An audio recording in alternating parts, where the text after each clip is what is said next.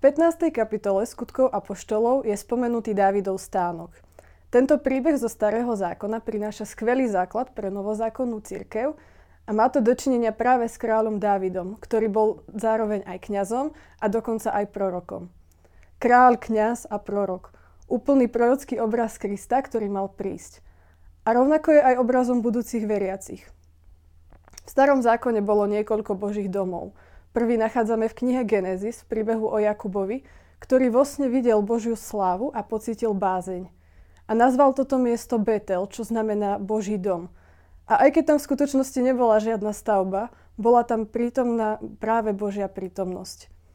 Mojžišov stánok bol zas postavený podľa špeciálnych detajlov, ktoré Boh dal Mojžišovi počas ich stretnutia tvárov v tvár na vrchu. A každý kúsok a detail tohto stánku pr- hovorí niečo o prichádzajúcom Mesiašovi.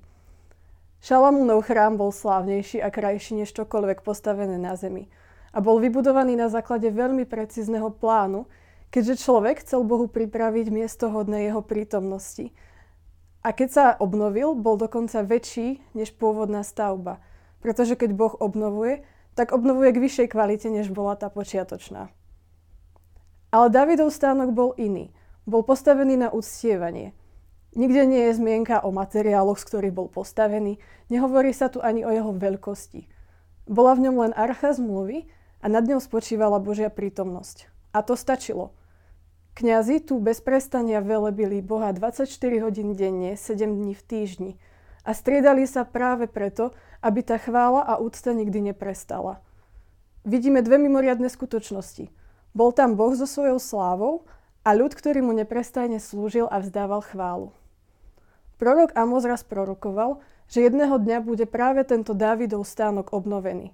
Hovorí, v ten deň postavím rozpadnutý stán Dávida, zacelím jeho trhliny a postavím jeho ruiny.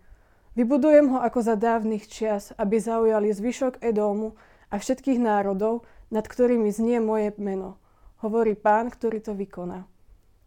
Krajina Edom v tomto proroctve znamená krajinu Ezaua, brata, ktorý predal svoje prvorodenstvo Jakubovi. Stal sa tak biblickým symbolom pre zvyšok ľudstva, ktoré nemalo žiadny prirodzený nárok na dedičstvo. Napriek tomu sme však z milosti povolaní do Božieho plánu. Jakub v Novom zákone citoval tento úryvok v novom kontexte. Znova vybudujem zborený Dávidov stánok, aby aj ostatní ľudia hľadali pána, všetci pohania, ktorí sú nazývaní mojim menom. Podstatou tohto proroctva je toto. Keď Boh obnovuje Dávidov stánok, nemyslí tým nejaký oltár alebo fyzickú stavbu. Obnovuje práve spoločenstvo. Prejavuje sa to práve tým, že pohania nachádzajú vieru v Ježiša a vstúpia do kráľovstva. Že strátení sú nájdení. Jakub v ranej cirkvi videl, že pohania prišli tak, ako predpovedal Amos. A vďaka tomu rozpoznal, že sa na zemi deje Božie dielo – obnovuje sa dom uctievania. A církev sa tu stáva domom, spoločenstvom, ktoré chváli Boha a prináša mu duchovné obety.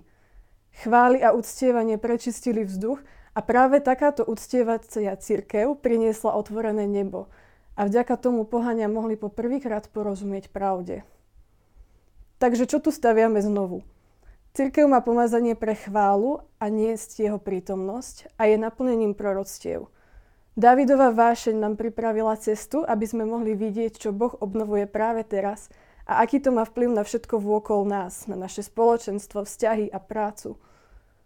Sme spoločenstvo ctiteľov v duchu a v pravde, ktorých prvoradým zameraním je slúžiť samotnému Bohu a touto chválou preniknúť aj srdcia tých, ktorí ho nepoznajú. A do toho nás pozýva aj svätý Peter vo svojom prvom liste – Dajte sa vbudovať aj vy ako živé kamene do duchovného domu, do svetého kňazstva, aby ste prinášali duchovné obety, príjemné Bohu skrze Ježiša Krista. Buďme teda v jednote, úžase a chvále pred jeho tvárou. Nech je z nás jeden chrám, ktorý bude mať otvorené dvere pre tých, ktorí hľadajú domov.